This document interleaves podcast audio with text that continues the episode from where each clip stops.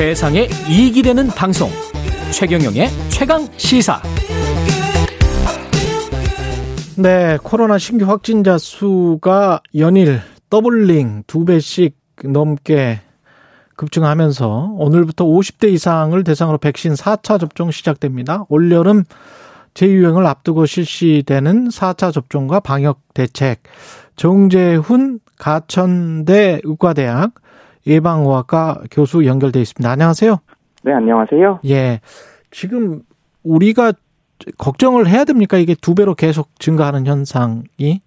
어, 지금의 재유행 상황이라고 하는 것이 가장 유행이 급격하게 증가하는 시기라고 볼 수 있고요. 음. 오미크론 대유행 때의 경험을 본다라면 이런 doubling이 6주 정도 이어지게 됩니다. 아. 그래서 지금은 재유행이 시작이 되고 doubling이 된 지가 3주 정도가 됐거든요. 예. 향후 3주 정도까지는 계속해서 더블링에 가까운 증가가 있을 수 있다. 이렇게 평가를 해야 됩니다. 근데 그 전에 이제 그 감염되셨던 분들이 있잖아요. 굉장히 많잖아요. 그리고 백신도 맞고 그랬었는데 그 변이 바이러스라고 그러면 똑같이 뭐, 뭐 50% 60%에 다시 또 감염되고 그렇게 되지는 않겠죠, 설마? 어, 새로운 변이 바이러스라고 하는 것이 항상 예. 두 가지의 효과가 있는데요. 자체적으로 전파 능력이 높아지는 효과가 있고 기존에 획득했던 면역들을 회피하는 효과가 생기게 되는데 지금 유행 중인 BA5 같은 경우에는 기존에 획득한 면역을 강력하게 회피하는 특성이 나타나고 있기 때문에 아. 상당히 많은 숫자의 감염이 있을 것으로 예상을 하고요. 음. 물론 오미크론 대유행 정도까지는 아니겠지만 어, 절반 정도까지는 충분히 가능한 규모라고 생각을 합니다. 그렇게 어. 본다라면 전체 인구의 한 25% 정도는 충분히 감염되실 가능성이 있다 이렇게 봐야 됩니다. 그 하루에 그러면 최대 몇 명까지 예상을 하고 계세요? 어, 이런 예상이 이번에는 조금 어렵습니다. 예. 오미크론 대유행 때는 외국의 유행과 우리나라 유행 사이에 한 달 정도의 시차가 있었거든요. 음. 그래서 외국의 데이터를 보면서 조금 정확하게 예측을 할 수 있었는데요. 예. 지금은 거의 동시에 유행을 하게 되면서 조금 예상이 어렵습니다만 저는 그래도 이들 평균 확진자 숫자로는 20만 이상은 충분히 가능할 것으로 보고 하루 그리고 네, 네, 하루 20만은 가능할 것이라고 보고 그리고 전문가들이 표현이 이 20만 명이라는 것이 일주일에 하루 단위 평균 값입니다. 근데 우리나라를 보면 화요일과 수요일은 확진자가 많이 나오거든요. 네. 그렇게 본다면 국민들의 체감하시기로는 뭐 25만 명, 많게는 30만 명도 충분히 가능하다고 생각을 합니다. 이 치명률이나 중증화는 이 BA5는 어떻게 좀 파악된 게 있습니까? 한 2주 정도 전까지만 해도 BA5에 감염됐을 때 중증화율이 더 높아진다 이런 보고들이 있어서 많은 네. 걱정들이 있었는데요. 최근 데이터를 보면은 기존의 BA1과 BA2와 비교했을 때 중증화율에 있어서는 큰 차이가 없는 것으로 되어 있고 한 가지 다행인 것이 자외 접종을 하시거나 재감염이 되는 경우에는 중증화율이 많이 떨어지는 것으로 되어 있습니다. 예. 그렇기 때문에 예전보다는 조금 대응이 어렵지 않은 그런 측면도 있는 것이죠. 음.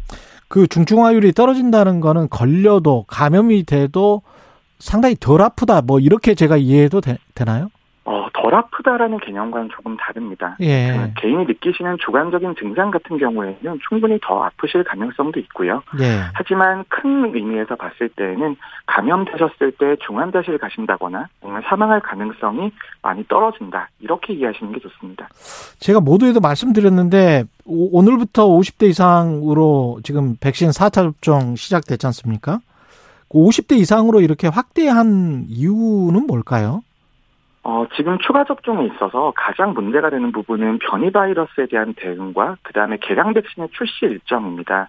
만약에 BA1과 BA2에 대응이 가능한 백신이 있다라면 예. BA5에도 어느 정도는 대응이 가능할 것으로 보거든요. 음. 하지만 개량 백신의 출시 일정이 생각보다 늦어지게 되었고요. 그리고 재유행이 생각보다 빠르게 도달을 하게 되면서 백신의 효과 중에서 중환자와 사망자를 줄여주는 효과에 지금은 조금 기대를 해야 되는 상황이고 특히 50세 이상부터는 코로나19가 급격하게 중증화 가능성이 높아지기 때문에 이분들을 대상으로는 사회 접종을 해드리는 것이 사회적으로 피해를 줄이는 길이다 이렇게 판단을 한 것이죠. 개량 백신이 늦어지게 됐다라고 말씀을 하셨는데 제가 듣기로 10월인가 그랬었는데 이것보다 더 늦어지는 겁니까 그러면은? 어 개량 백신이라고 하는 것은 예. BA1과 BA2에 대해서 대응이 가능한 역량을 갖춘 백신이거든요. 예. 하지만 BA5가 나오게 되면서 BA1과 BA2에 대한 대응보다 훨씬 더 면역 회피 특성이 강력하게 나타나고 있기 때문에 예. 조금 어려운 측면이 있습니다. 그래서 미국에서는 BA5에 대한 대응이 가능하게 백신을 바꿀 것을 권고를 하고 있는 상태이고요. 예. 그렇다면 BA5에 대응이 가능한 백신은 조금 더 늦게 출시가 될 가능성이 있습니다. 10월보다 더 늦게. 네, 그렇습니다. 아. 아, 그러면 이게 고민이겠는데요. 50대 이상이 예방 접종을 하게 되면 당사 해, 해당되는 분들은 이게 4차 접종을 하는데 예방 효과는 떨어지지만 중증화율이나 뭐 치명률이나 이런 거는 좋을 수 있다, 막을 수 있다, 이런데 이걸 막고, 그 다음에 지금 7월이잖아요. 그리고 네. 11월이나 뭐 12월에 또 한 번 또 맞아야 된다는 이야기인데, 그렇게 그 어, 좀- 결정이 매우 어려운 부분들이 예. 있습니다. 특히 말씀하신 것처럼 백신의 효과라고 하는 것이 감염을 막아주는 효과와 중환자와 사망자가 되는 것을 막아주는 효과 두 가지가 있는데요. 예. 지금은 BA5의 유행이 당면에 있기 때문에 특히 고위험군에 대해서는 중환자나 사망자가 되는 것을 막아주는 효과에 훨씬 더 기대를 해야 되는 상황이기 때문에 아, 지금 접종을 권고를 해드리는 것이고요. 예. 만약에 장기적으로 새로운 개량 백신이 출시가 된다라면 기존에 접종하셨던 분들까지 고려해서 새로운 권고안들이 나가게 될 겁니다. 우리 지금 사망자 수 추이나 이런 거는 어떤가요, 교수님? 어, 현재 중환자나 사망자의 추이는 상당히 안정적으로 유지가 되고 있습니다만 예. 하지만 이 중환자와 사망자의 추이라고 하는 것이 유행 정점보다 2주보다 2주에서 3주 정도 후행하는 지표이거든요. 아. 아직까지 본격적으로 유행이 이제 반영되지 않은 상태라고 보셔야 되기 때문에 음. 조금 증가할 가능성은 충분히 있다 이렇게 봐야 됩니다. 그럼 BA5와 오미크론과의 치명률이나 뭐 이런 것들은 지금 상대 비교가 안 되는 상황이네요, 데이터가 아직은. 어, 현재는 초기 데이터들은 나와 있는 상태이고요. 예. 재감염이 없거나 접종 상태가 똑같은 경우에는 거의 동일한 중증화율을 보일 것으로 예상을 하고 있습니다. 즉 음. 오미크론 대유행 때와 비슷한 중증화율이 나올 것으로 기대를 하고 있는데요.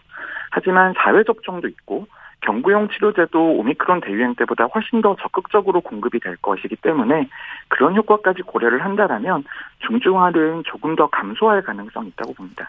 BA 2.75, 뭐 일명 켄타우로스 변이 이거는 어떤 변인지도 궁금하고요.